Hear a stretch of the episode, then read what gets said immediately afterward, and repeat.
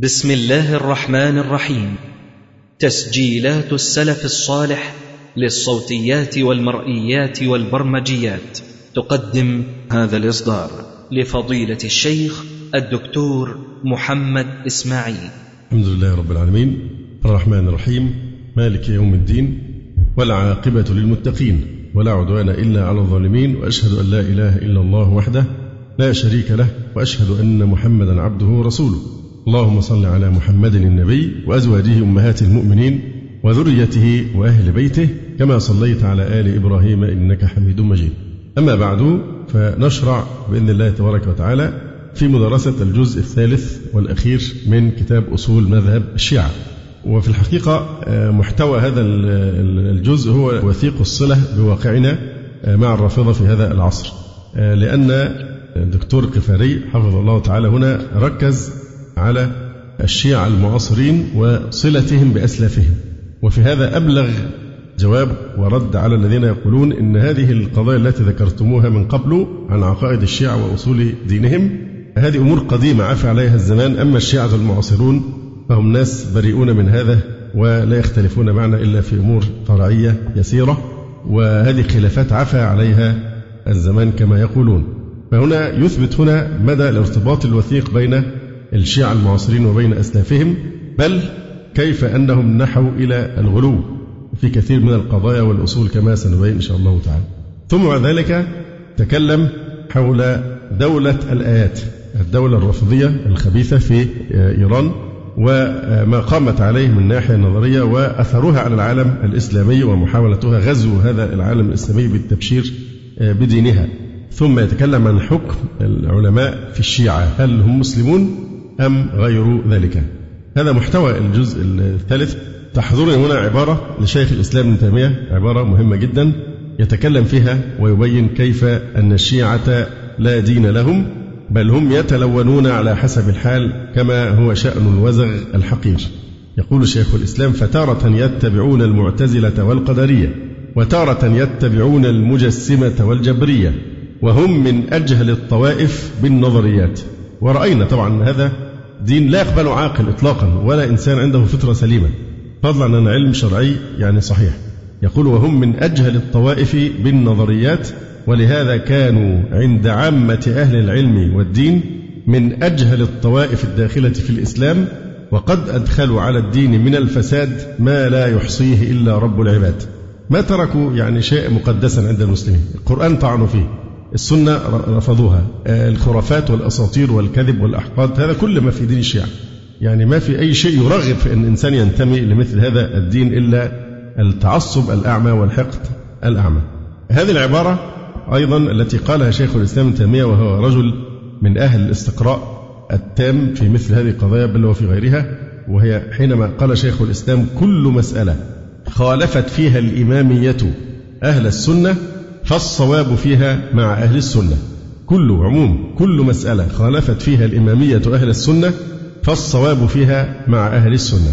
نحن درسنا يعني هذا الكلام لو كنا نقول مجرد كلام بدون دراسة لا يكون يقينون به خاصة بعد هذه الدراسة الماضية التي تناولت أصول دين الرافضة وشدة اختلاف دين الإسلام الذي أنزله الله تعالى على رسوله صلى الله عليه وسلم وما هم عليه من الدين الباطل. فالذي نجزم به قطعا أنه لا يمكن أبدا أن يكون جبريل أوحى إلى رسول الله صلى الله عليه وسلم هذا الغلو في حق الأئمة ووصفهم بما لا يوصف به إلا الله سبحانه وتعالى من علم الغيب وكذا وكذا من الأشياء الفظيعة التي قالوها. لا يمكن في يكون في هذا الدين تحريف معاني القرآن بالصورة الباطنية المعروفة أو الطعن في صحة القرآن الكريم. لا يمكن في هذا الدين التعبد بلعن الصحابة رضي الله تعالى عنهم وكلما ارتفع مقام الصحابي كلما زاد حظه عنده من البغض والحقد والسب واللعن إلى آخره. يعني لو استقرأنا كل ما هم عليه من الدين لا يمكن. هل, هل يقبل عقل أن هذا يكون دين الله؟ هل هذا هو دين الإسلام الذي نبشر به الأمم والشعوب؟ يقول نتناول إن شاء الله تعالى بيان مذهب المعاصرين من الاثنى عشرية. ويعني بالمعاصرين هنا من عاش في القرن الأخير من زماننا هذا في المائة سنة الأخيرة من أيامنا هذه. هذا هو المقصود بالمعاصرين من علماء الرافضة. يقول سأوضح مدى موافقتهم ورضاهم عن مصادرهم القديمة التي ورد فيها تلك الطامات التي مر ذكر جملة منها. ونوع علاقتهم بالفرق الشيعية القديمة وهل هي علاقة رضا وقبول أو رفض وإنكار؟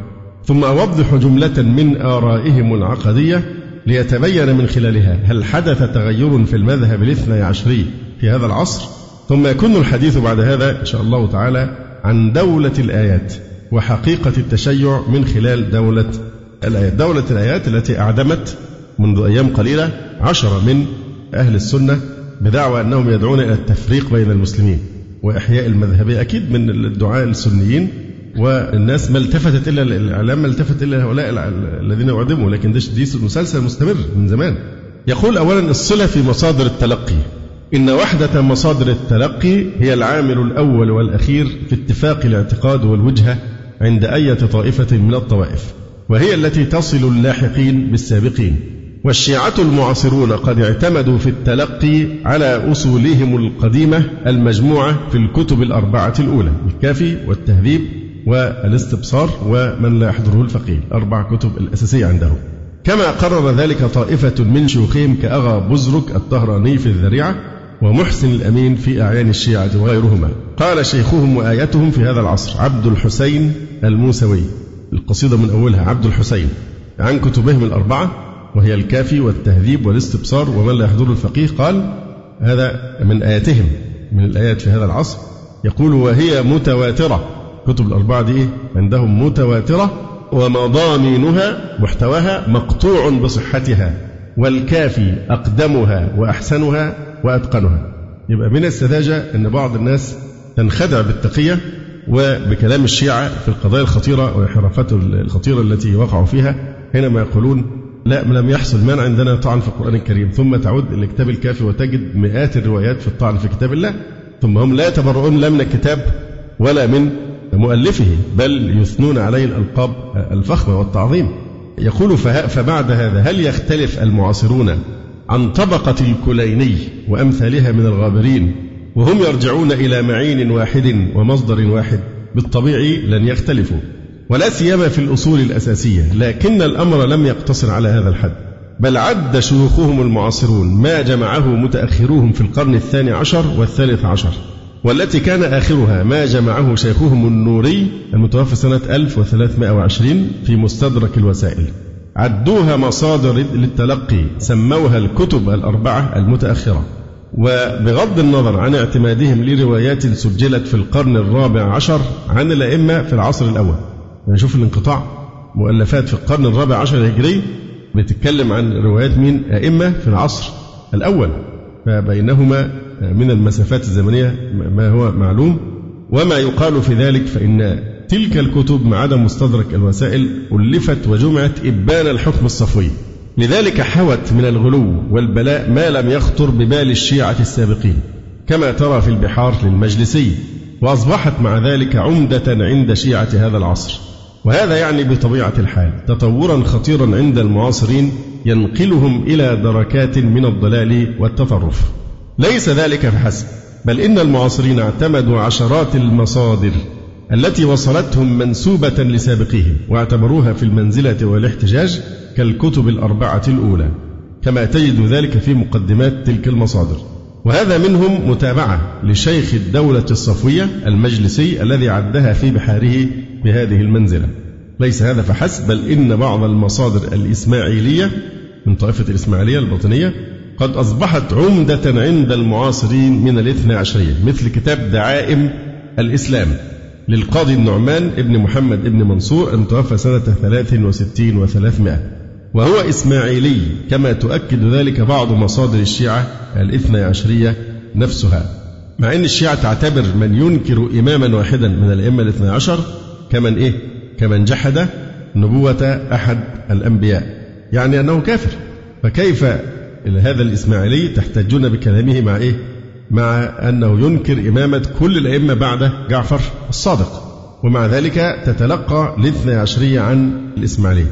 أي بعبارة أخرى تتلقى دينها من كفار بحسب آه، مذهبهم. فكبار شيوخهم المعاصرون يرجعون إلى يعني هذه المصادر الإسماعيلية ككتاب دعائم الإسلام. يشير بعض علماء الاثنى عشرية المعاصرون إلى وحدة الأصل في التلقي بين الإسماعيلية والاثنى عشرية فتقول فيقول وإذا لم يكن الفاطميون اللي هم الإسماعيلية وإذا لم يكن الفاطميون على المذهب الاثنى عشري فإن هذا المذهب قد اشتد أزره ووجد منطلقا في عهدهم فقد عظم نفوذه ونشط دعاته. ذلك أن الاثنى عشرية والإسماعيلية وإن اختلفوا من جهات فإنهم يلتقون في هذه الشعائر بخاصة في تدريس علوم آل البيت والتفقه بها وحمل الناس عليها. جاء في دائرة المعارف عن انفتاح الاثنى عشرية على الغلاة. يقول على أن الحدود لم تقفل تماما أمام الغلاة يدل على ذلك التقدير الذي دام طويلا للكتاب الأكبر للإسماعيلية وهو كتاب دعائم الإسلام. ومن يطالع بعض الكتب الإسماعيلية يرى وفاقا في جملة من الروايات بين الطائفتين مثل رواية من لم يؤمن برجعتنا فليس منا هذا كله يعني أن هذه الطائفة في العصر الحاضر قد وضعت نفسها في بحر مظلم عميق تتقلب بها أمواجه حينما ارتضت أن تضع معظم ما وصلها من كتب السابقين مصادر معتمدة لها. قامت في هذا العصر حركة نشطة لبعث التراث الشيعي القديم وتعريف الناس به وترويجه بينهم. هذا التراث مليء بالطعن في كتاب الله وسنة رسوله صلى الله عليه وسلم. ومليء باللعن والتكفير والتخليد بالنار لرجال الصدر الأول للإسلام. وفي مقدمتهم الخلفاء الثلاثة رضي الله عنهم. وبعض أمهات المؤمنين ومن معهم من المهاجرين والأنصار ممن رضي الله عنهم ورضوا عنه بنص القرآن.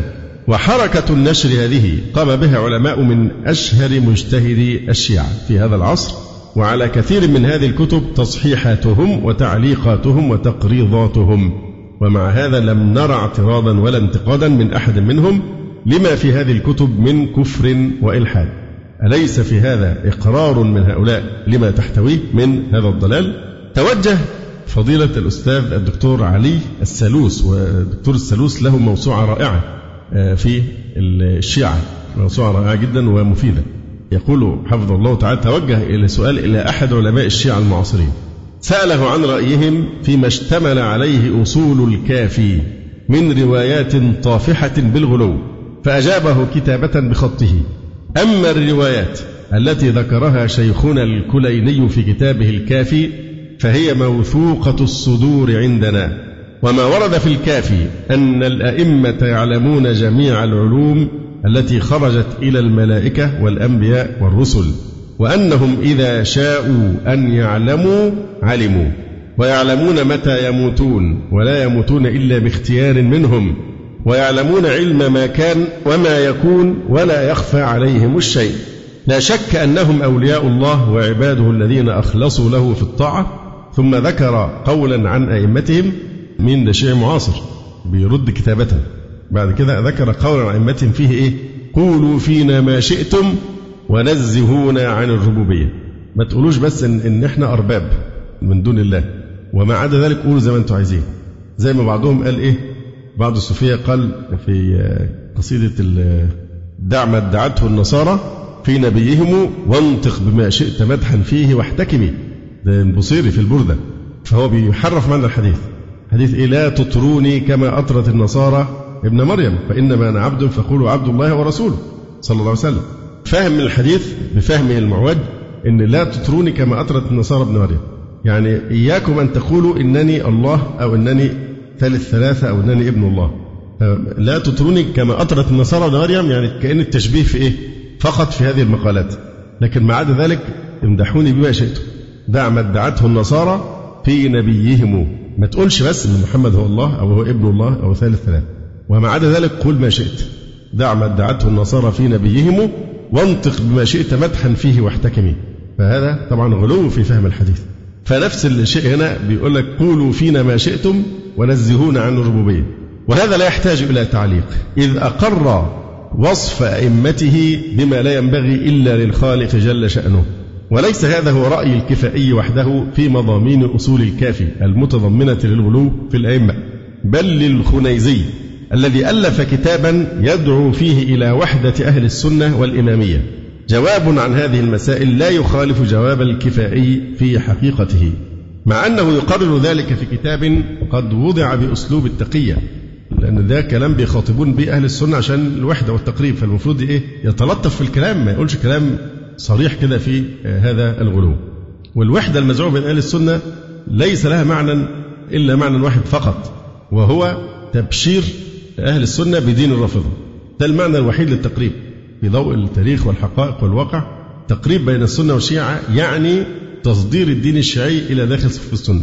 ودائما بيكون في اتجاه واحد.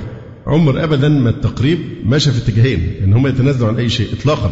حتى لما عملوا دار التخريب هنا في القاهرة سموه دار التقريب ما عملوش فرع في طهران فقط هنا في بلاد الإيه؟ أهل السنة. كذلك أجاب شيخهم الآخر لطف الله الصافي على العلامة محب الدين الخطيب رحمه الله تعالى الذي عرض في خطوطه العريضة بعض عناوين أبواب الكافي الطافحة بالغلو. فقال الصافي بأن الأبواب المعنونة في الكافي ليست إلا عناوين لبعض ما ورثوا عن جدهم رسول الله صلى الله عليه وسلم. بيقول إن الغلو ده إحنا مش بنخترعه. الغلو ده هم ورثوه الأئمة عن إيه؟ عن جدهم أي النبي صلى الله عليه وسلم. استمع لأحد آياتهم يتحدث عما تركه أئمته من آثار تدل بزعمه على إمامتهم. يقول إن لهم آثارا تدل على تلك الإمامة المقصودة ولا أريد أن أدلك على مجاميع عديدة رويت عنهم وألفت في عصورهم أو ما قربها. أمثال تحف العقول وبصائر الدرجات والخرائج والجرائح واحتجاج التبرسي والخصال والتوحيد للصدوق إلى ما يكثر تعداده. إنما أريد أن أدلك على أثر واحد جامع. مش هكتر أسامي الكتب أنا هقول لك على حاجة واحدة بس. وفيه القدح المعلى لكل إمام. ألا وهو أصول الكافي لثقة الإسلام محمد بن يعقوب الكليني.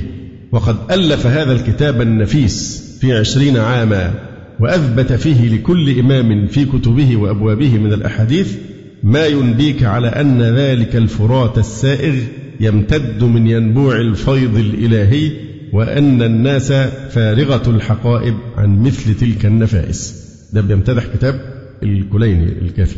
ثم مضى يعظم من أمر أصول الكافي حتى طلب من القارئ أن يراجع أبوابه ليعرف الحقيقة. وقد ثبتت الحقيقة فيما مر من الفصول أن هذا الكافي قد جمع من الغلو والكفر ما لا يخطر على البال. ويكفي النظر في أبوابه فضلا عن مراجعة أخباره. ماذا عن صلة الشيعة المعاصرين بالفرق بفرقهم القديمة؟ شيوخ الشيعة وآياتها إذا تحدثوا عن طائفتهم ورجالها ودولها نسبوا لها كل الفرق والدول والرجال المنتمين للتشيع وإن كانوا من الإسماعيلية والباطنية أو من الزنادقة الدهرية أو من المجسمة الغلاة. فهم إذا تحدثوا مثلا عن دول الشيعة. ذكروا الدولة الفاطمية في صدر دولهم مع أنها غير اثني عشرين.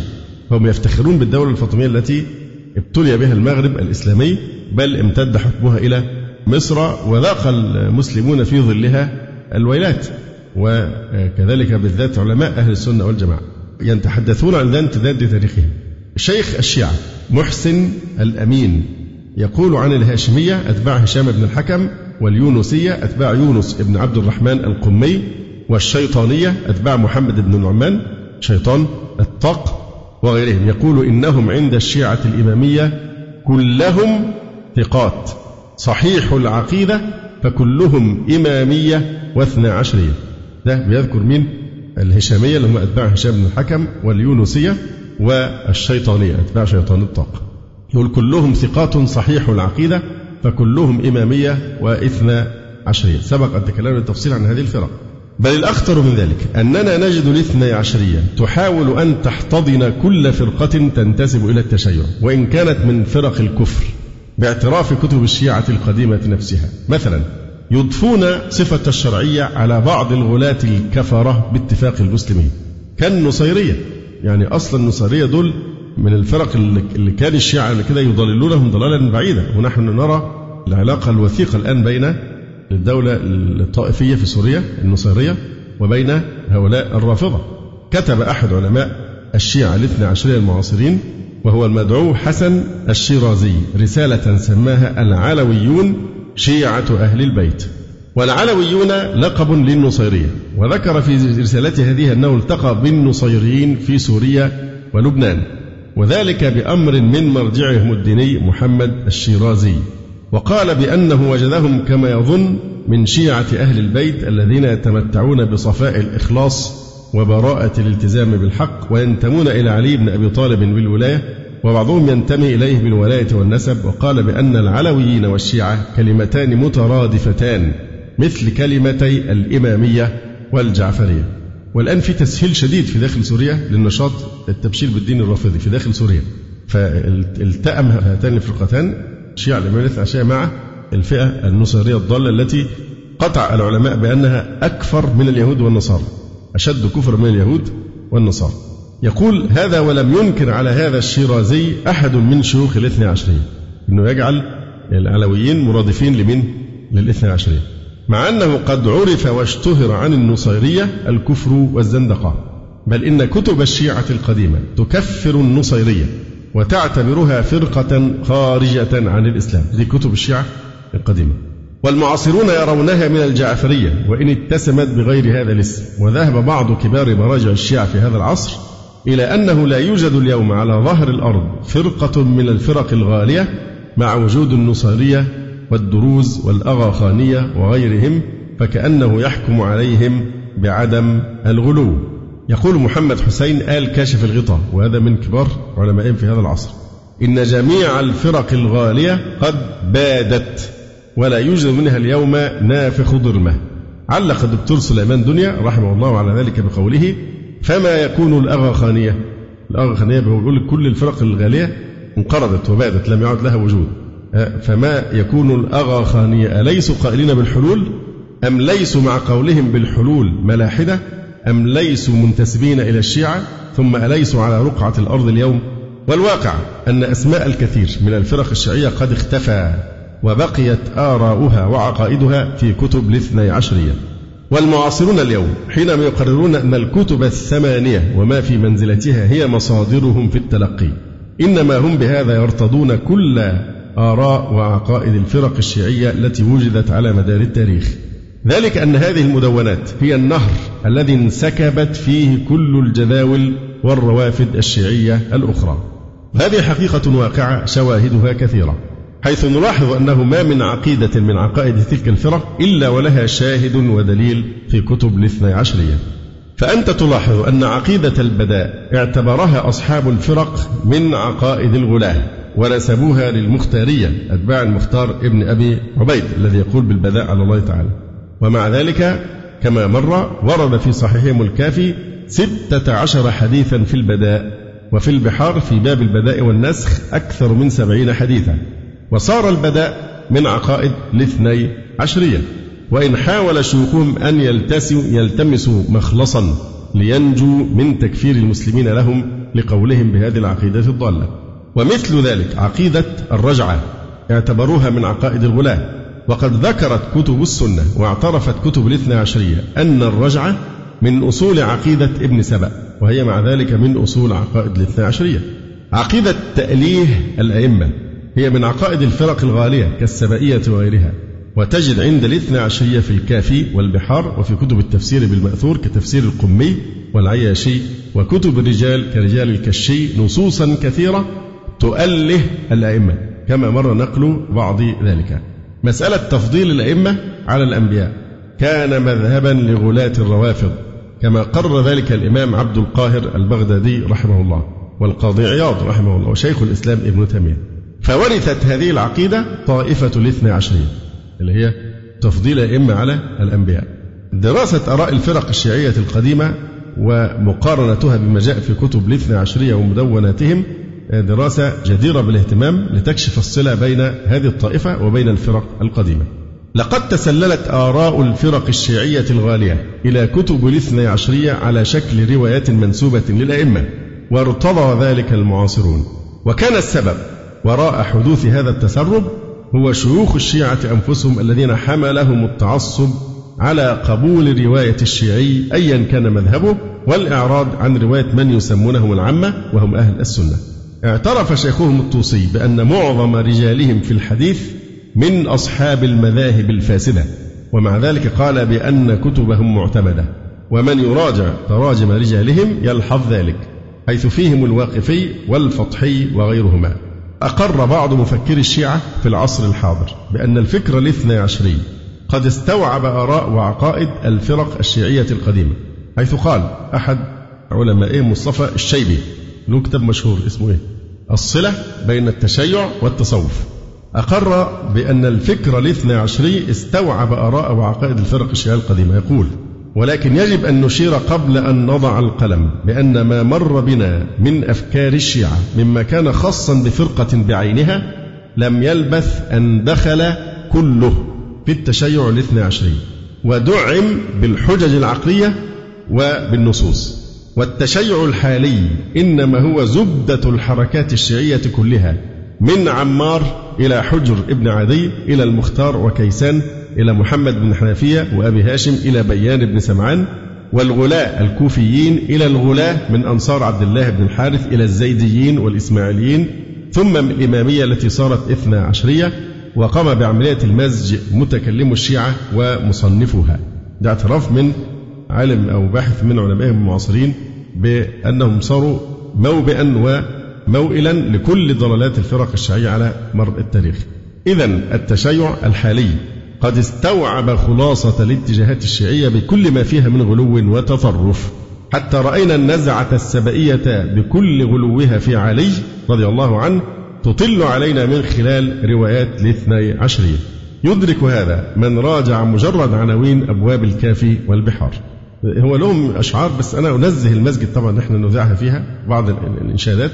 واحد بيتكلم كلام في غاية البشاعة كلام على علي رضي الله عنه على أنه إله يعني يا عالي يا عالي فوق كل عالي وان هو نجى نوح من السفينة وهو اللي مش عارف عمل إيه للمسيح وهو ده عالي وراء كل الحاجات دي. دي أشعار مشهورة وينشدوها بعض هؤلاء معروفة يعني لكن مش معقول هنوزعها في المسجد يعني. يقول كما أن الاتجاه الباطني واضح في كتب الاثني عشرية من خلال تأويلهم لآيات القرآن وأركان الإسلام وما قالوه في التقية والكتمان. وهذه الجملة الجاية جملة مهمة جدا خلاصة الكلام. يقول فأصبحت الاثنى عشرية هي المصب الأخير لكل الروافد الشيعية بكل ما فيها من شطحات ويرد كل صاحب تطرف وغلو بغيته وما يؤيد مذهبه في كتب هذه الطائفة. ولقد صدر إقرار خطير وبيان مثير من أكبر شيخ من شيوخهم المعاصرين في علم الرجال. يتضمن الاعتراف بتغير المذهب وتطوره وأن ما عليه المذهب الاثني عشري في العصر الحاضر يعتبر غلوا وتطرفا عند قدماء الشيعة وأن شيعة العصر الحاضر يعتقدون عقائد يرونها من ضرورات المذهب وأركانه. وهي عند قدماء الشيعة من الغلو والكفر. يقول هذا الشيخ وهو عبد الله ابن محمد حسن الممقاني من كبار شيوخ الشيعة. ولد بالنجف سنة 1290 وتوفي بها سنة 1350 وكتابه من كتبه تنقيح المقال في علم الرجال في ثلاثة مجلدات.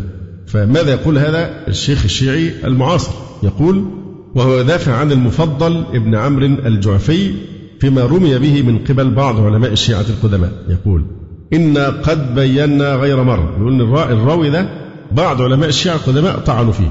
فهو الممقاني بيرد بيقول إيه؟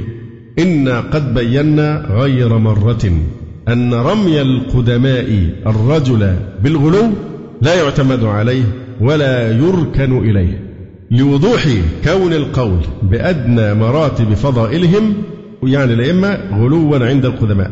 لأن القدماء كانوا بيعتبروا أدنى مراتب فضائل الأئمة دي كانت عندهم غلو. واضح ولا غير واضح؟ آه، يقول إن قد بينا غير مرة أن رمي القدماء الرجل بالغلو لا يعتمد عليه ولا يركن إليه لوضوح كون القول بأدنى مراتب فضائلهم أي فضائل الأئمة غلوا عند القدماء. وكون انتبهوا وكون ما نعده اليوم من ضروريات مذهب التشيع غلوا عند هؤلاء. أشياء كان زمان في الشيعة الأوائل يكفرون من يعتقدها. الآن أصبحت من أركان دينهم وضروريات مذهبه مما علم بدينهم من دينهم إيه؟ بالضرورة. فده اعتراف خطير جدا. وفي غاية الأهمية. يقول وكون ما نعده اليوم من ضروريات مذهب التشيع غلوا عند هؤلاء. فعشان كده لما نلاقي طعن في أحد الرواة من القدماء الشيعة لا نعتد به ولا نلتفت إليه. لماذا؟ لأن هؤلاء كانوا يعتبرون بعض العقائد كفرا نحن نعتقده اليوم من إيه؟ من ضروريات المذهب. يقول وكفاك في ذلك عد الصدوق نفي السهو عنهم غلوا.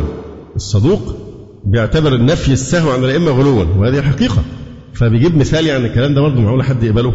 إن الأئمة غير منزهين عن السهو معقول؟ فهو بيجيب مثال يقول وكفاك في ذلك عد الصدوق نفي السهو عنهم غلوا مع أنه اليوم من ضروريات المذهب إن الأئمة منزهين عن السهو. وكذلك إثبات قدرتهم على العلم بما يأتي الغيب في المستقبل. بتوسط جبرائيل والنبي غلوا عندهم ومن ضروريات المذهب اليوم. فده اعتراف صريح جدا بأن المذهب خضع لعملية إيه؟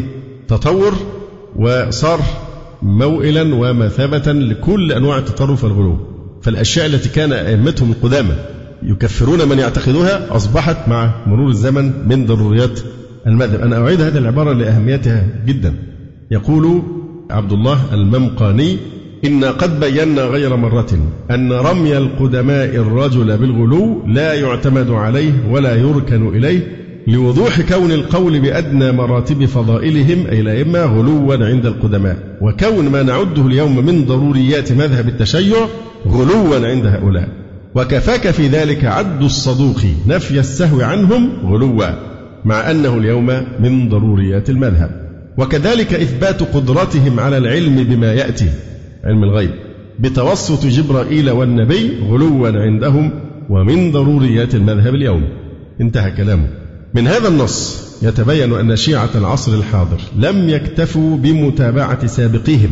حتى زادوا عليهم في الغلو والتطرف حتى أن شيوخ الشيعة في القرن الرابع كالصدوق وغيره يرون أن من يعتقد أن الأئمة لا يسهون أو أن الأئمة يعلمون ما يأتي أو حسب عبارة الكليني يعلمون ما كان وما يكون ولا يخفى عليهم الشيء.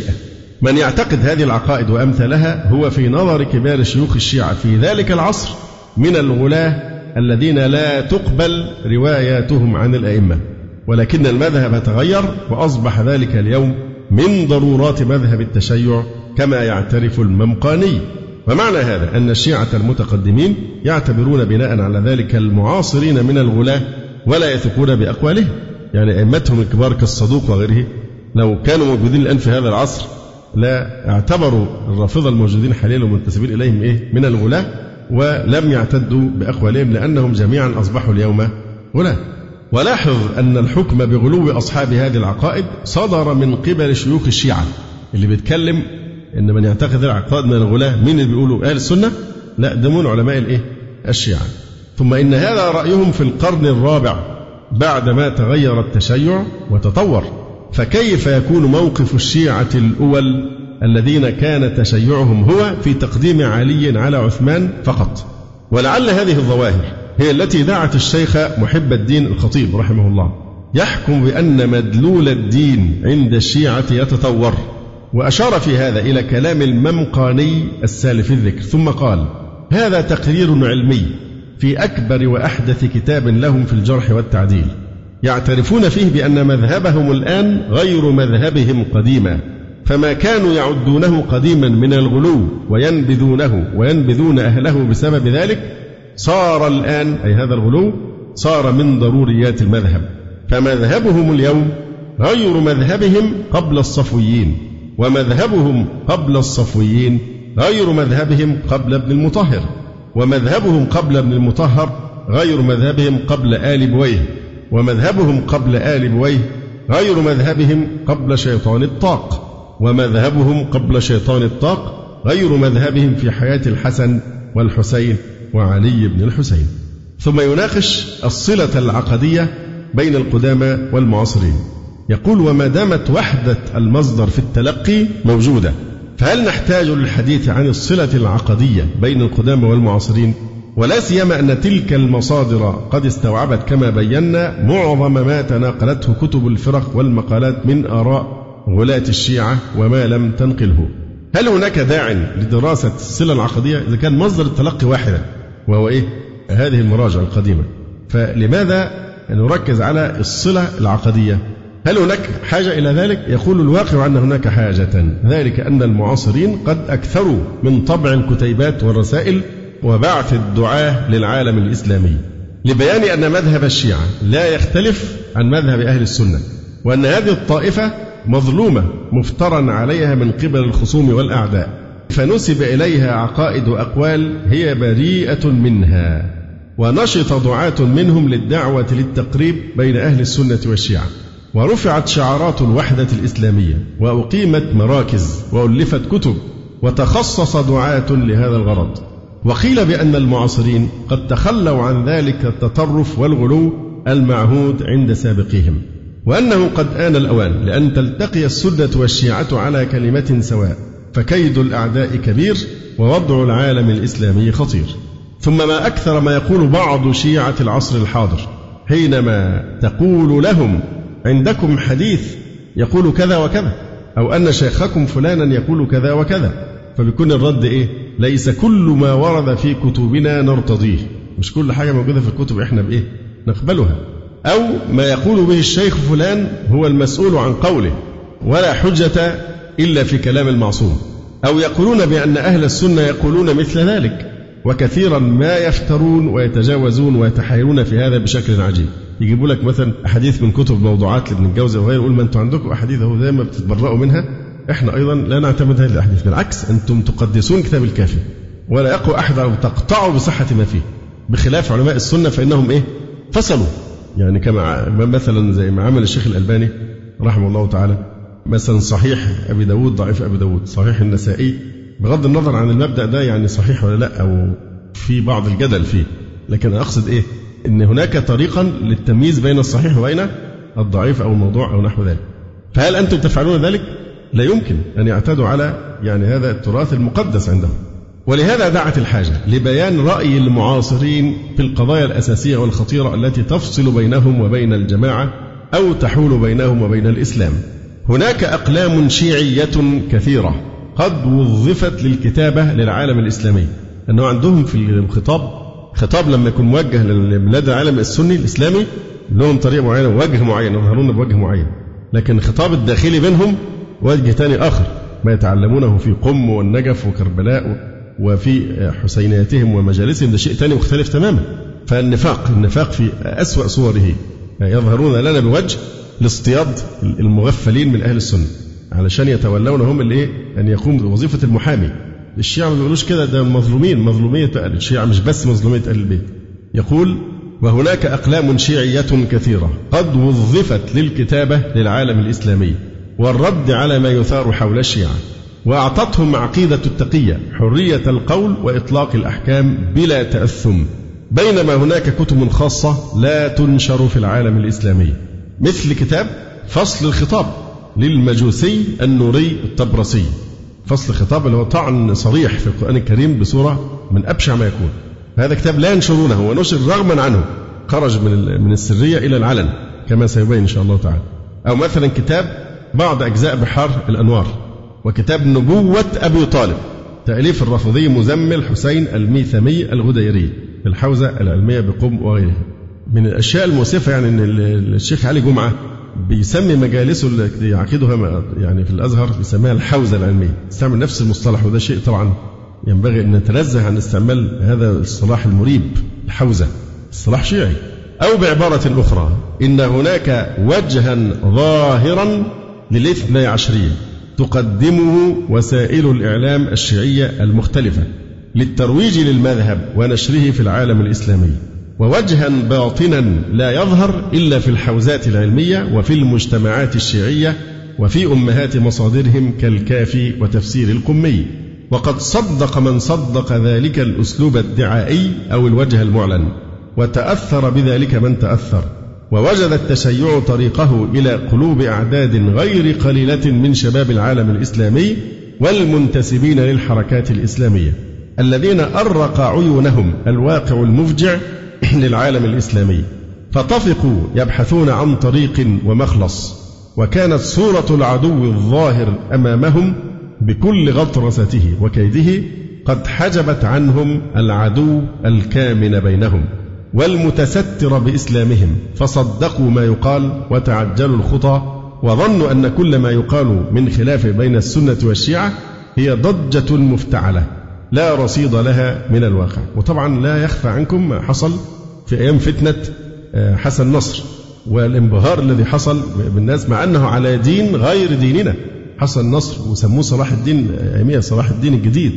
هو بيكفر صلاح الدين الأيوبي. يعني هم يعادون صلاح الدين الأيوبي أشد العداء.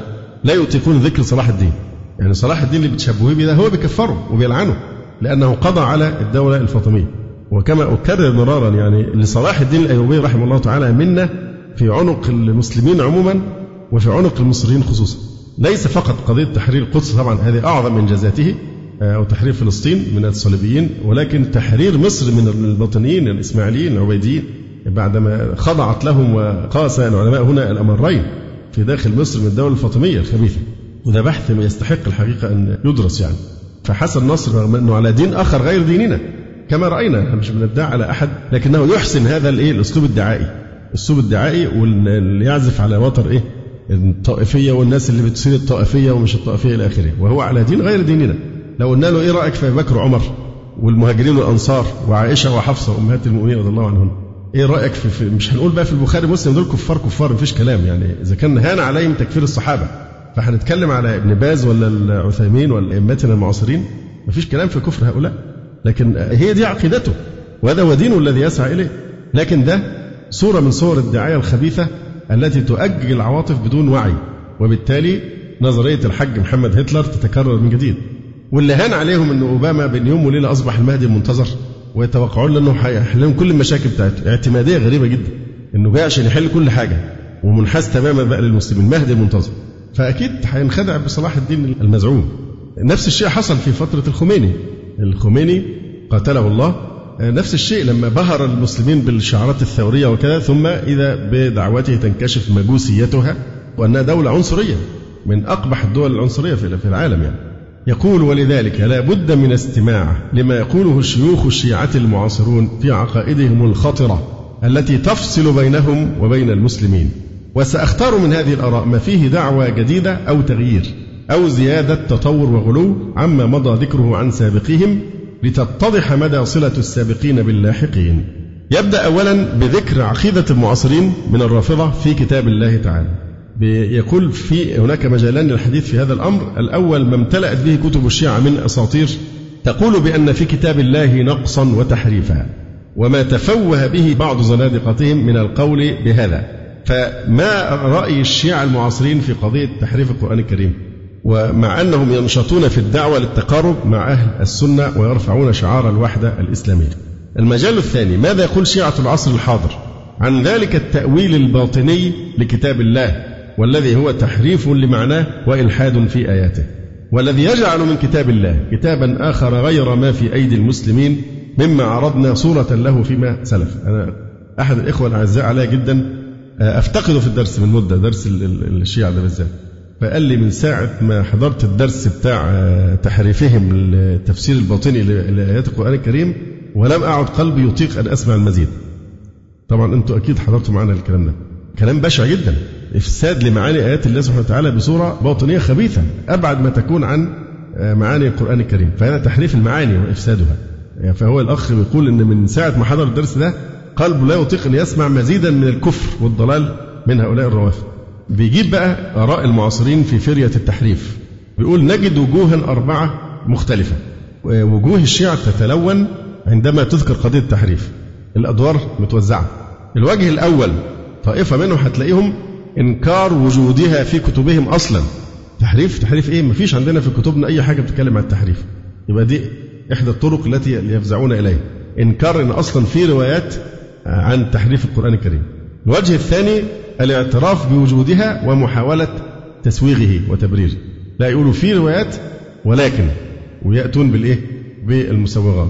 الوجه الثالث المجاهرة والاحتجاج على هذا الافتراء. المجاهرة في غاية الصراحة. فعلا يعني يقولون بمنتهى الصراحة أن القرآن والعياذ بالله قد حرف ويأتون بالأدلة على ذلك. الوجه الرابع التظاهر بإنكار هذه الفرية ومحاولة إثباتها بطرق ماكرة خفية. في الظاهر ينكرونها لكن هم يثبتونها بطريقة ملتوية كما سيبين. يتكلم عن الوجه الأول. أول حيلة دفاعية حينما يواجهون بهذه الجريمة الكبرى التي تخرجهم من ملة الإسلام ينكرون وجود روايات التحريف في كتبهم أصلا. لقد اتجه صنف من شيوخهم إلى إنكار وجودها أصلا. ومن هؤلاء عبد الحسين الأميني النجفي في كتابه الغدير. وذلك حينما رد على ابن حزم ما نسبه إلى الشيعة من القول بهذه المقالة. أن الإمام ابن حزم رحمه الله تعالى في الأندلس لما كان يناظر القساوسة من علماء النصارى ويقيم عليهم الحجة بأن إنجيلهم قد تم تحريفه. الإنجيل والتوراة قد تم تحريفها. فكانوا يقولون وأنتم عندكم أيضا في القرآن؟ الشيعة يقولون أن القرآن محرف. فكان ابن ابن حزم يرد يقول الشيعة ليسوا من المسلمين. فده هذا الرجل عبد الحسين الأميني النجفي في كتاب الغدير بيرد على ابن حزم فيقول ليت هذا المجترئ يقصد به ابن حزم رحمه الله ليت هذا المجترئ أشار إلى مصدر فريته من كتاب للشيعة موثوق به أو حكاية عن عالم من علمائهم تقيم لهم الجامعة وزنا. بل لتنازل معه إلى قول جاهل من جهالهم أو قروي من بسطائهم أو ثرثار كمثل هذا الرجل يرمي القول على عواهنه. وهذه فرق الشيعة في مقدمتهم الإمامية مجمعة على أن ما بين الدفتين هو ذلك الكتاب لا ريب فيه. الإنكار التام بيقول لك مش هتلاقي لا عالم من علمائهم ولا كتاب من كتبهم ولا حتى جاهل من جهال الشيعة أو قروي من بسطائهم أو حتى ثرثار.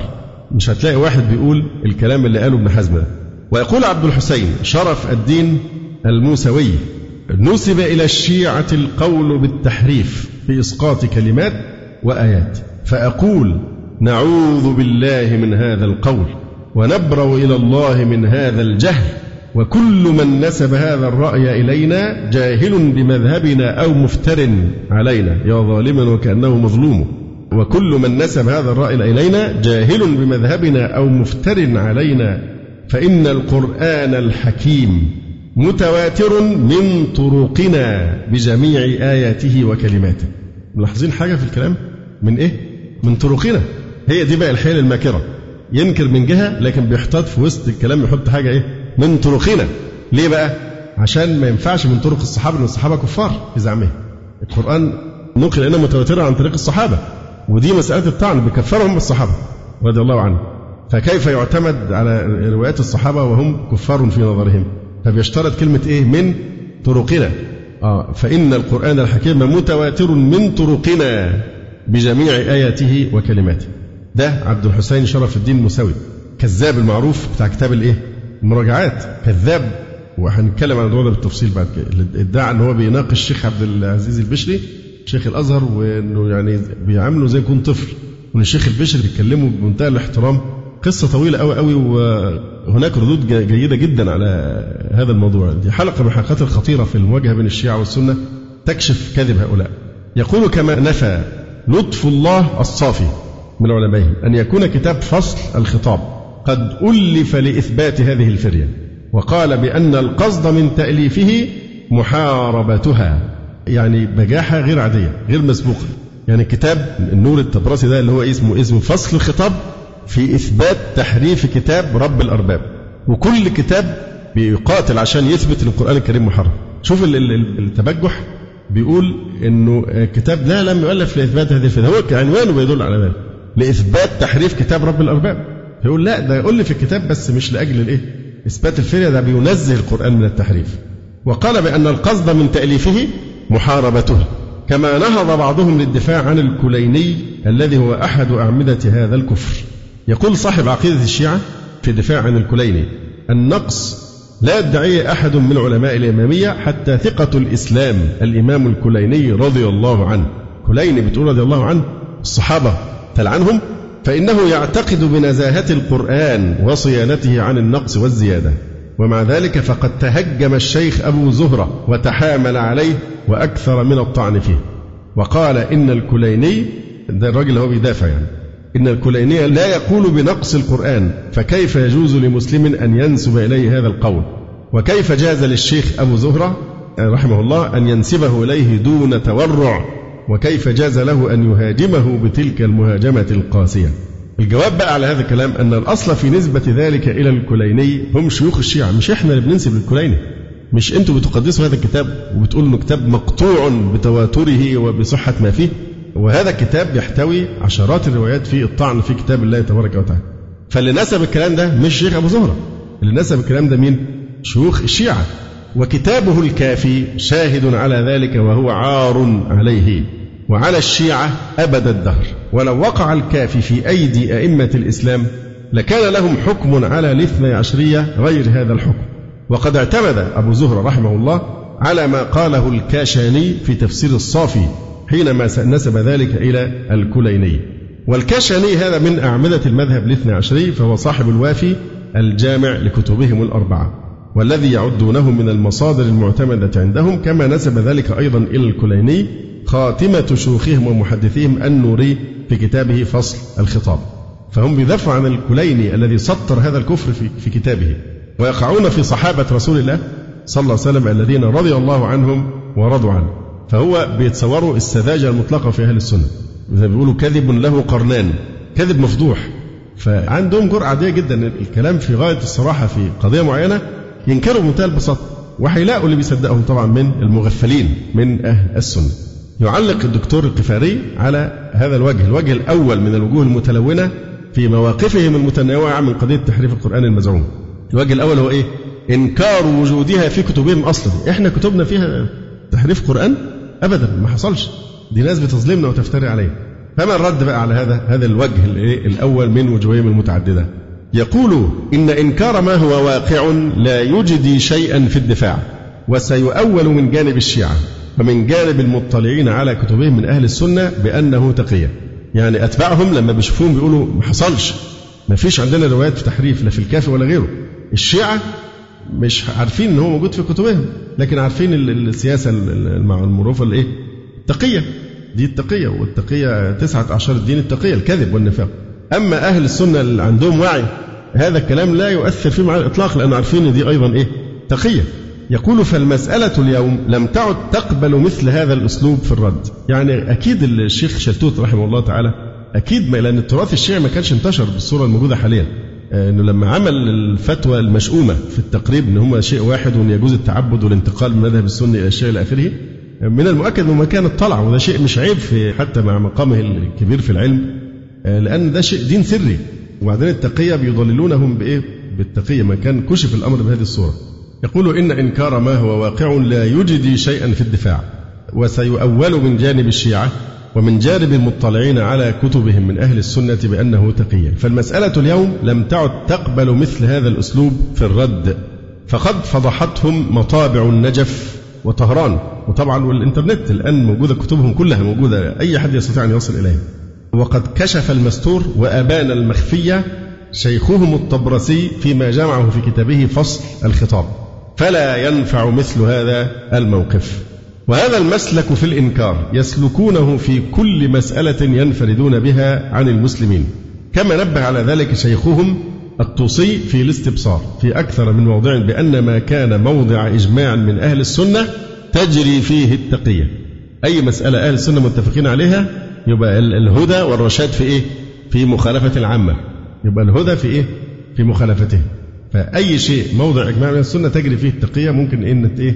توافقهم في الظاهر يعني وبهذا المبدأ هدموا كل الروايات التي تتفق مع المسلمين وتعبر عن مذهب أهل البيت وعاشوا مع المسلمين بالخداع والتزوير يوافقونهم في الظاهر ويخالفونهم في الباطن ولكن هذه التقية سرعان ما تنكشف في الوقت الحاضر إذ إن كتبهم أصبحت بمتناول الكثيرين فالنجفي الذي طلب في رده على ابن حزم أن يثبت دعواه بكلام أي فرد من أفراد الشيعة. هل يجهل ما جاء في الكافي والبحار وما صرح به شيوخهم في هذا الضلال مما مضى ذكره؟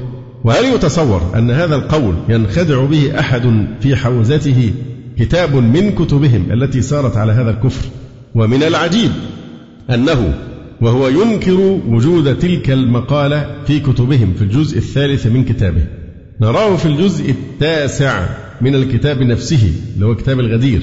يصرح هو بهذا الكفر حيث قال وهو يتحدث عن بيعة المهاجرين والأنصار لصديق هذه الأمة رضي الله عنه تلك البيعة العظيمة التي جمعت الأمة وأحبطت مؤامرات أعدائها. قال ده مين بقى؟ هذا الرجل صاحب كتاب النجفي صاحب كتاب الغدير. اللي هو بيقول إيه؟ بيشتم ابن حزم بيقول مش هتلاقي ولا حتى واحد من أجهل جهال الشيعة يقول الكلام التدعي ده. ما عندناش إحنا حاجة اسمها تحريف. هو نفس الرجل بيقول إيه في كتاب الغدير بقى؟ بيتكلم على بيعة الصحابة لأبي بكر رضي الله عنه. يقول بيعة عم شؤمها الإسلام وزرعت في قلوب أهلها الآثام وحرفت القرآن وبدلت الأحكام. بيعة أبي بكر من ضمن آثارها إنها إيه؟ حرفت القرآن وبدلت الأحكام. بل أورد آية مفترة في نفس الكتاب. نفس الكتاب بتاع الغدير ده جايب آية بيدعي أنها من القرآن الكريم نصها اليوم أكملت لكم دينكم بإمامته فمن لم يأتم به وممن كان من ولدي. من ولد مين؟ اللي أكمل لنا الدين هو مين؟ هو الله. يبقى من ولدي إيه جايب إيه جايب كلمة من ولدي هنا؟ اليوم أكملت لكم دينكم بإمامته فمن لم يأتم به وممن كان من ولدي من صلبه إلى يوم القيامة فأولئك حبطت أعمالهم وفي النار هم خالدون. إن إبليس أخرج آدم عليه السلام من الجنة مع كونه صفوة الله بالحسد فلا تحسدوا فتحبط أعمالكم وتزل أقدامكم. بيدعي إنها آية من كتاب الله ويستدل بيها نفس الرجل اللي بينكر مين؟ في رد على ابن حزم ان إن موضوع التحريف. وهي واضحة الافتراء في ركاكة ألفاظها ومعناها. ومع ذلك يزعم هذا الرافضي أن رسول الله صلى الله عليه وسلم قال إنها نزلت في علي. وحاول أن يموه ويخدع القراء فنسب هذا الافتراء لمحمد بن جرير الطبري السني. وطبعا دي من التلبيس اللي الشيعة بيستعملوه لأن ده محمد بن جرير الطبري الرافضي إن صحت النسبة إليه شخص مختلف تماما عن الإمام الطبري لكن هم يدلسون في الاسم عشان يوهموا الناس إن من أئمة السنة من يقولون بمثل قولهم كما ناقشنا ذلك من قبل في كتاب إيه؟ أي نعم تحقيق مواقف الصحابة رضي الله عنهم في الفتنة. أحسنت. فهو هنا يفتري على الله وعلى كتابه وعلى رسوله وعلى أئمة المسلمين. هكذا يثبت الرجل ما نفاه وهذا الأسلوب الإثبات مرة والإنكار مرة أخرى. والظهور أمام الناس بأقوال مختلفة ونصوص متناقضة مسلك لهم مضطرد في أحاديثهم وفي كلام شيوخهم. وقد ورد في أخبارهم بيان للسبب في هذا النهج وهو عدم وقوف العامة أهل السنة على حقيقة مذهبهم فلا يتعرضون له بشيء. إن دينهم بيعلمهم إيه هذه التقية وهذا الكذب حتى لا يقف أهل السنة على حقيقة آه، مذهبهم. أما أسلوب عبد الحسين في نفيه لهذه الأسطورة ففيه شيء من المكر والمراوغة قد لا ينتبه له إلا من اعتاد على أساليبهم وحيالهم. تأمل قوله فإن القرآن الحكيم متواتر من طرقنا بجميع آياته وكلماته. ماذا يعني بالقرآن المتواتر من طرقهم؟ هل هو هذا القرآن الذي بين أيدينا أو القرآن الغائب مع المنتظر؟ كما يدعون. إن تخصيصه بأنه متواتر من طرقهم. يلمس منه الإشارة للمعنى الأخير. ذلك أن القرآن العظيم كان من أسباب حفظه تلك العناية التي بذلها عظيم الإسلام. أبو بكر وعمر رضي الله تعالى عنهما. وأتمها أخوهما ذو النورين عثمان بن عفان رضي الله عنه في جمعه وتوحيد رسمه. تحقيقا لوعد الله عز وجل إنا نحن نزلنا الذكر وإنا له لحافظون. ومعتقد الشيعة في الخلفاء الثلاثة معروف أنهم كفار مرتدون والعياذ بالله. فهذا القرآن إذا غير متواتر من طرقهم. أما المحاولة الغبية من لطف الله الصافي وأغا بزرك الطهراني في التستر على فضيحة الشيعة الاثنى عشرية الكبرى والعار الذي لا يستر وهو كتاب فصل الخطاب. بيقولوا لا ده ألفه عشان يدافع ضد فرية تحريف القرآن وينزه القرآن عن التحريف. حاجة غريبة جدا يعني الكذب بطريقة جريئة. يقول هذه محاولة يائسة لا سيما وأن هذا الكتاب قد خرج من الدوائر الشيعية ووصل إلى أيدي السنة بل وصل إلى أعداء المسلمين ليستفيدوا منه في الكيد لهذه الأمة ودينها. وقد نص في مقدمته على غرضه غرضه أن يثبت إيه؟ التحريف. وأقام الحجج المزعومة على مراده كما سيأتي إن شاء الله. فهل يمكن التستر عليه؟ وقد جمع كل أساطيرهم وأقوال شيوخهم بعد أن كانت متفرقة؟ إذا هذا هو الوجه الأول من الأوجه الأربعة في تفاعلهم مع قضية التحريف اللي هو الإنكار التام للموضوع التام ما حصلش ما فيش في كتبنا حاجات زي كده. الوجه الثاني الاعتراف بوجودها ومحاولة تبريره وقد اتخذ هذا الاعتراف صورا متعددة فصنف منهم يعترف بأن عندهم بعض الروايات في تحريف القرآن ولكنه يقول إنها ضعيفة شاذة وأخبار أحد لا تفيد علما ولا عملا فإما أن تؤول بنحو من الاعتبار أو يضرب بها الجدار كما قال محمد حسين آل كاشف الغطاء. وصنف يقول بأنها ثابتة دي روايات صحيحة. ولكن المراد في كثير من روايات التحريف من قولهم عليه السلام كذا نزل هو التفسير. بحسب التنزيل في مقابل البطن والتأويل اللي هو التفسير الباطني للقرآن. فكأنه إيه؟ للتفسير مش هي زيادة في القرآن. وصنف ثالث يقول بأن القرآن الذي بين أيدينا ليس فيه تحريف ولكنه ناقص. قد سقط منه ما يختص بولاية علي وكان الأولى أن يعنون المبحث تنقيص الوحي.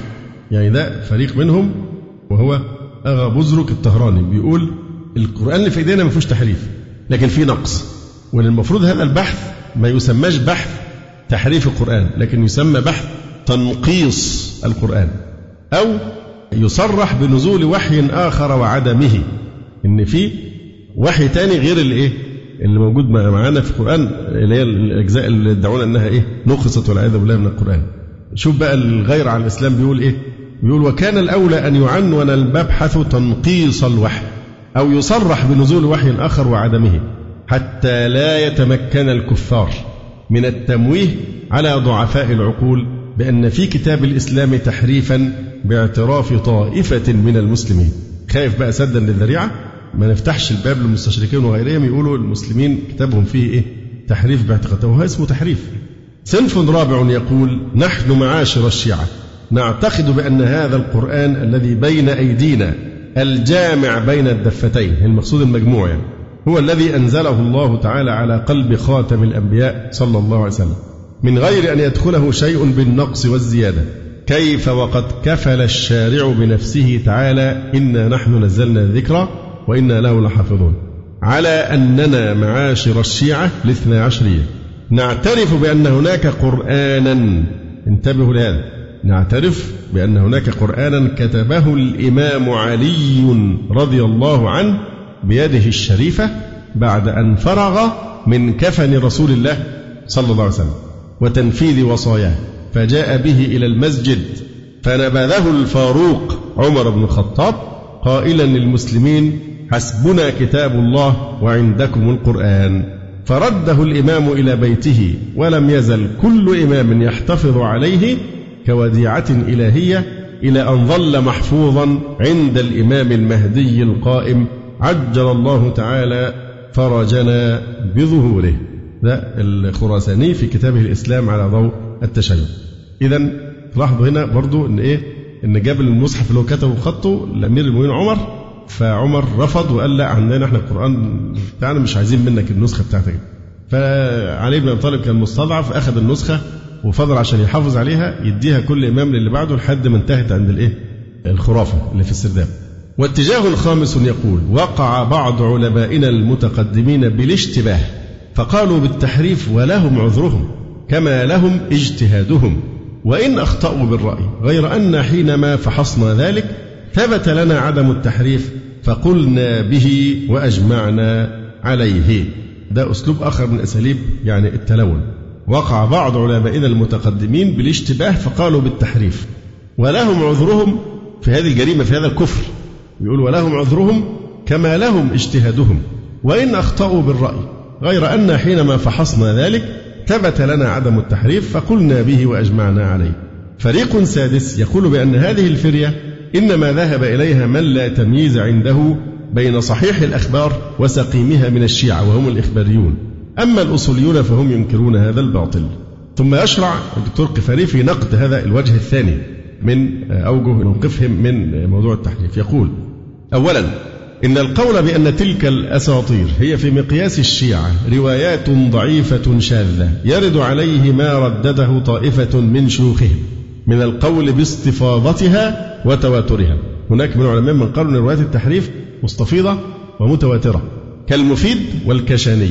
ونعمة الله الجزائري وغيرهم.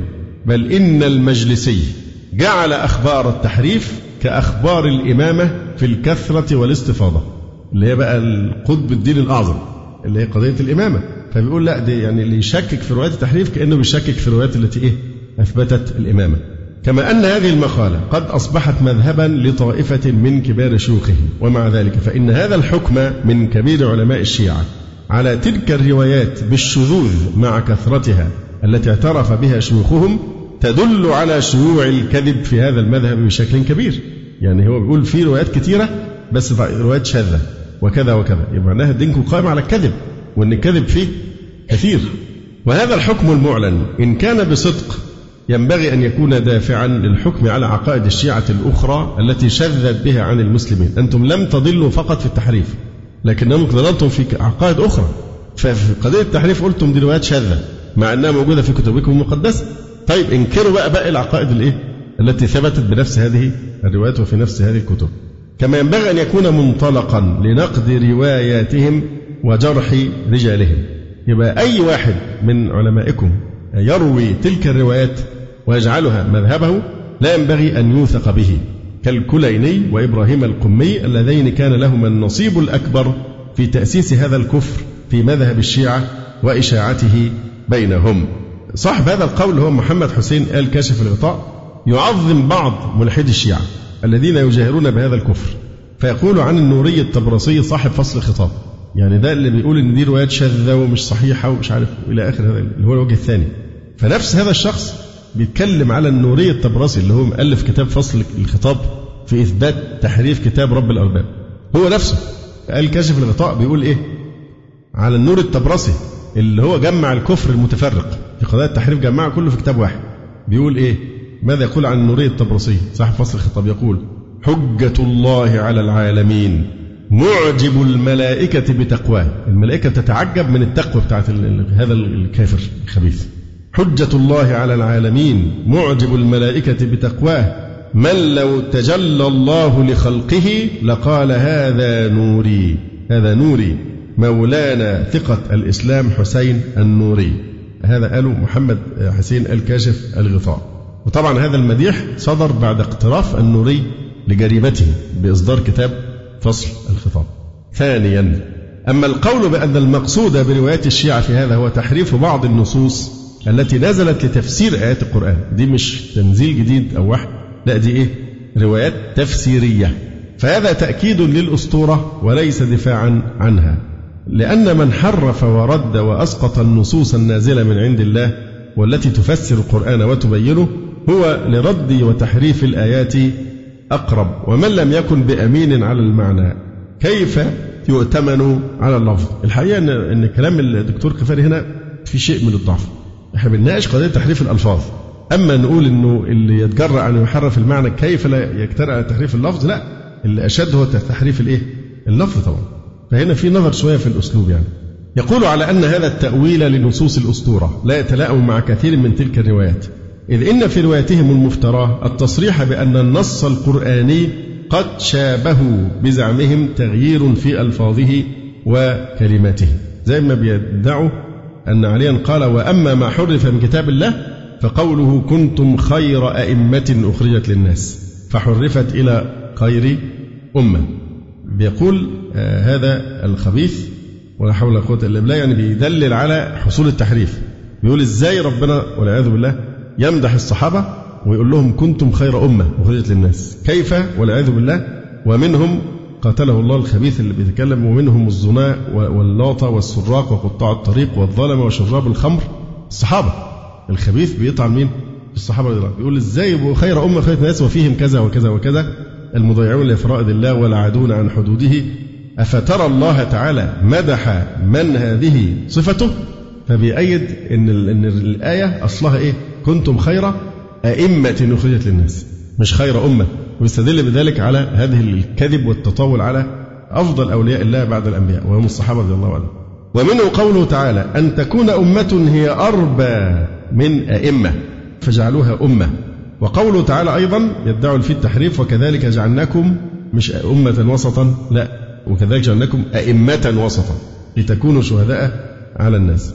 أيضا في سورة النبأ ادعوا أن التحريف وقع في قوله تعالى ويقول الكافر يا ليتني كنت مش ترابا لا ترابيا.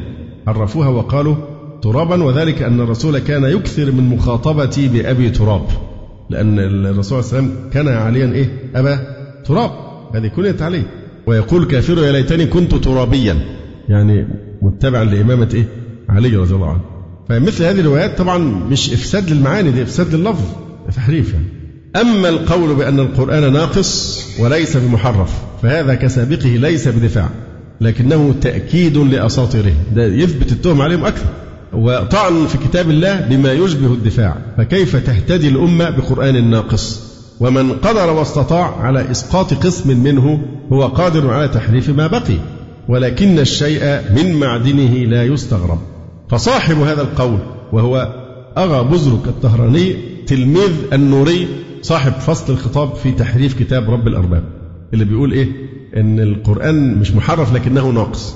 طب هو النقص مش نوع من التحريف؟ واللي بينقص من القرآن ما هو يبقى إذا وصل فجور إنسان إنه يدعي نقص القرآن الكريم أو يحذف منه يبقى قابل إنه يزيد أيضا. فهي مش مش دفاع دي إثبات للجريمة في دين هؤلاء يعني القوم. فاللي قال الكلمة دي مين؟ هذا الشبل من ذاك الأسد. ده تلميذ نوري صاحب كتاب فصل الخطاب. ولذلك ترى هذا الطهراني أغا بزرك يحاول خداع المسلمين. بزعمه بيدعي. وطبعا الكذب أسهل شيء عندهم.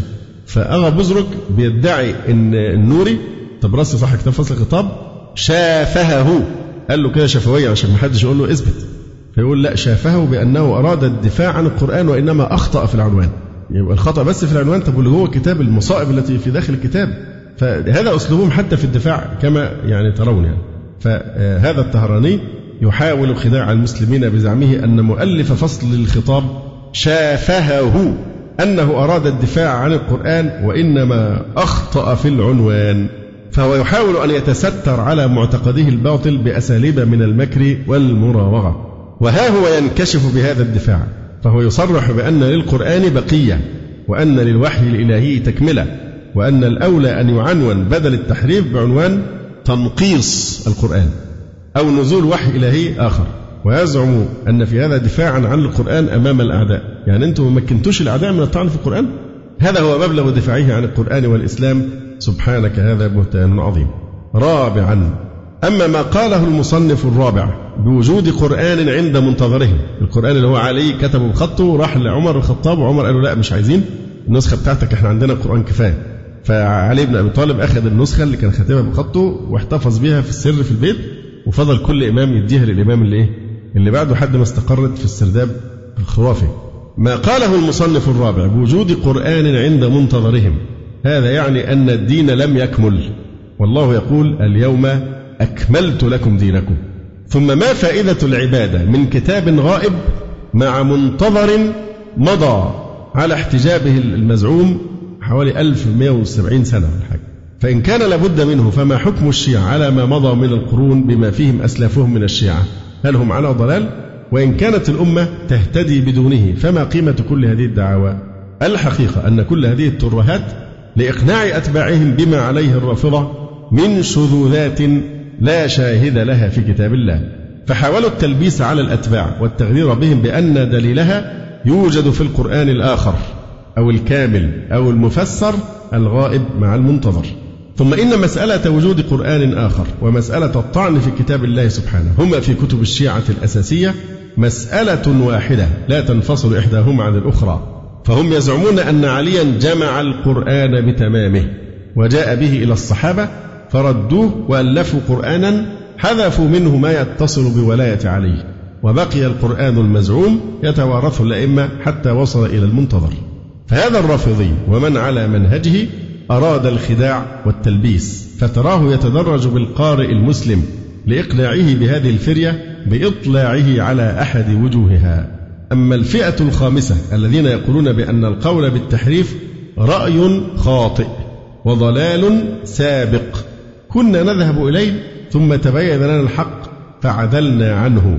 فإنه لا يسر المسلم أن يرجعوا عن هذا المذهب الفاسد ولكن هذا القول قد يكون للتقية أثر فيه. ذلك أن أصحاب هذه المقالة والكتب التي حوت هذا الكفر هي محل تقدير عند هؤلاء. نفس الكتب التي فيها روايات التحريف كتب معظمة جدا ومقدسة ويضفون على مؤلفيها أعظم ألقاب التفخيم والمديح والثناء في حين أن اللي بيروي روايات تفيد هذا المعنى يجب أن نتبرأ منه نحرق كتابه ونفقد الثقة به ونحكم بكفره. ده الموقف المنطقي. لكن هو الازدواجية في المواقف بهذه يعني الطريقة. ولذلك في مناظرات الإخوة أحضروا لي مناظرات المستقلة بين الشيعة وبين العلماء أفاضل من أهل السنة. الشيخ عثمان الخميس في الآخر قال لهم لن نوقع معكم على اتفاق يعني صلح في النهاية إلا إذا شهدتم بأن من أتى بروايات فيها إثبات تحريف القرآن أنه كافر. رفضوا تماما. رفضوا تماما بمنتهى الإصرار. قالوا لا ما يكفرش. واحد إيه ذنبه؟ موجودة رواية في الكتاب بتاعه. هو ملوش دعوة ما يكفرش ولا حاجة لازم نتأول له عذر يعني فطبعا عند النقطة دي انكشفوا تماما لأن لا شك أن الذي يجيز تحريف القرآن الكريم قطعا هو كافر لا حظ له في الإسلام فده الموقف الصحيح مش إن هم يظهرون لهذا وجه ولذاك وجها آخر ويتلونون كما يتلون الحرباء أو الوزغ الحقير. يقول: لكن هذا القول إن إحنا فعلا كنا غلطانين وده مذهب كان موجود لكننا تبنا منه. يعني عدنا إلى الله وتبرأنا من موضوع التحريف. هذا القول قد يكون للتقية أثر فيه، ذلك أن أصحاب هذه المقالة والكتب التي حوت هذا الكفر هي محل تقدير عند هؤلاء. وصدق الموقف في هذه المسألة يقتضي البراءة من معتقديها وكتبهم كالكليني وكتابه الكافي والقمي وتفسيره وغيرهما ممن ذهب إلى هذا الكفر. فكيف يكونون إلى اليوم موضع القدوة ومحل الثقة تعتمد كتبهم كمصادر في تلقي العقيدة والشريعة ويوثق بأقوالهم ويقتدى بأفعالهم. ثم إن القول بأن الاثني عشرية أجمعهم رجعوا عن هذا منقوض بصنيع عالمهم المعاصر. حسين النوري الطبرسي في كتابه فصل الخطاب. والذي ألفه لإثبات هذه الفرية كما سلف. وهو منقوض أيضا. يبقى لا تاب ولا حاجة لأن النور الطبرسي نفسه من المعاصرين وألف هذا الكتاب. وهو منقوض أيضا بكتاب بكتاب تحريف القرآن لسيدهم علي تقي ابن السيد أبي الحسن النقوي اللكنوي المعاصر المولود سنة 1323 هجرية. وهو بالأردية وغيرهما من مؤلفاتهم في هذا الضلال. وهو معارض أيضا لما قدمناه عن أغا بزرك الطهراني والأميني النجفي وغيرهما. فلا تزال فئة منهم يتيهون في هذا الضلال ويضربون فيه بسهم. ثم لما لم يقل في أمر أجمع عليه المسلمون وهو سلامة كتاب الله سبحانه وحفظ الله له. ثم لما يقال في أمر أجمع عليه المسلمون وهو سلامة كتاب الله وحفظه له لما يقال إن من خالف فيه له عذره واجتهاده. يعني بعض الشيعة كما رأينا أنفا بيقولوا لا اللي, قال بالتحريف له عذره وله إيه؟ اجتهاده في مثل هذه القضية أصل أصول دين الإسلام. حفظ كتاب الله. دي فيها عذر للمخالف وهل فيها عذر وتأويل سائغ؟ أم أنها قضية كفر وإيمان؟ سادسا أما ما ذهبت إليه الطائفة الأخيرة من أن هذه المقالة لم يقل بها كل الاثني عشرية وإنما هي مقالة لفرقة منهم وهم الأخباريون الذين لا يميزون بين صحيح الحديث وسقيمه. فهذا قول قاله أيضا بعض شيوخ الشيعة القدامى وهو الشريف المرتضى حيث قال من خالف في ذلك من الإمامية لا يعتد بخلافهم فإن الخلاف في ذلك مضاف إلى قوم من أصحاب الحديث من الشيعة نقلوا أخبارا ضعيفة وظنوا صحتها لا يرجع بمثلها عن المعلوم المقطوع على صحته. كما أن القول بأن هذه الفرية خاصة بالأخباريين قال وأكدها مرجع الشيعة الأكبر في عصره جعفر النجفي المتوفى سنة 27 و200 وألف. ولكنه وهو من الأصوليين يذهب في روايات التحريف الواردة في كتب الشيعة مذهبا لا يقل خطورة عن رأي إخوانه الأخباريين حيث قال بعد أن ذكر أن تلك الفرية هي رأي الأخباريين وهو باطل بدلالة العقل والنقل وما علم من الدين بالضرورة قال فلا بد من تنزيل تلك الأخبار إما على النقص من الكلمات المخلوقة قبل النزول إلى سماء الدنيا. طبعا يقصدون بالكلمات المخلوقة إيه؟ كلام الله لأنهم كالمعتزلة يعتقدون أن القرآن مخلوق. فبيقول الروايات دي بقى لازم إيه؟ ننزلها تنزيل مناسب يعني اللي هي بروايات التحريف. إما على النقص من الكلمات المخلوقة قبل النزول إلى سماء الدنيا أو بعد النزول إليها قبل النزول إلى الأرض أو على أن نقص المعنى في تفسيره. والذي يقوى في نظر القاصر التنزيل على أن النقص بعد النزول إلى الأرض فيكون القرآن قسمين. قسم قرأه النبي صلى الله عليه وسلم على الناس وكتبوه وظهر بينهم وقام به الإعجاز. وقسم أخفاه. ولم يظهر عليه أحد سوى أمير المؤمنين رضي الله عنه. ثم منه إلى باقي الأئمة الطاهرين وهو يعني عذر أقبح من ذنب. وهو الآن محفوظ عند صاحب الزمان جعلت فداه لم يجرؤ صاحب كشف الغطاء كما ترى أن يكذب تلك الأساطير كما فعل المرتضى. بل تاه في بيداء من التكلفات والتمحلات حتى وقع في شر مما فر منه أو كاد لقد زعم أن النبي صلى الله عليه وسلم كتم قسما من القرآن الذي أنزله الله عليه ولم يبلغ به أحدا من أمته سوى علي. وأن عليا أخفاه عند أبنائه وهو اليوم عند المنتظر فماذا بعد هذا الافتراء؟ إذا بهذا نكون قد ناقشنا الوجهين الأول والثاني من الوجوه التي يظهرها الشيعة والأقنعة التي يلبسونها حينما يدافعون عن هذه الفرية. الوجه الأول أن بعضهم ينكر وجودها في كتبهم أصلا. الوجه الثاني الاعتراف بوجودها ومحاولة تبريره. الوجه الثالث إن شاء الله نتكلم عليه فيما يأتي المجاهرة التبجح بقى. أيوة القرآن محرف وهذه هي الأدلة. والمجاهرة والاحتجاج قامت الأدلة على هذا الكفر. الوجه الرابع التظاهر بإنكار هذه الفرية ومحاولة إثباتها بطرق ماكرة خفية. نكتفي بهذا القدر أقول قولي هذا وأستغفر الله لي ولكم. سبحانك اللهم ربنا وبحمدك أشهد أن لا إله إلا أنت أستغفرك وأتوب إليك. جزى الله فضيلة الشيخ خير الجزاء ونسأل الله جل وعلا أن يرفع مكانة الشيخ في المهديين وأن يجعله علما من أعلام الهدى والدين. ولا تنسونا وتنسوا الشيخ من دعوة صادقة بظهر الغيب. وتقبلوا تحيات إخوانكم في تسجيلات السلف الصالح بالإسكندرية. هاتف رقم صفر ثلاثة فاصل أربعة تسعة. أربعة سبعة ستة خمسة اثنان. والتليفون محمول صفر عشرة واحد ستة أربعة واحد تسعة ثمانية صفر. والسلام عليكم ورحمة الله وبركاته.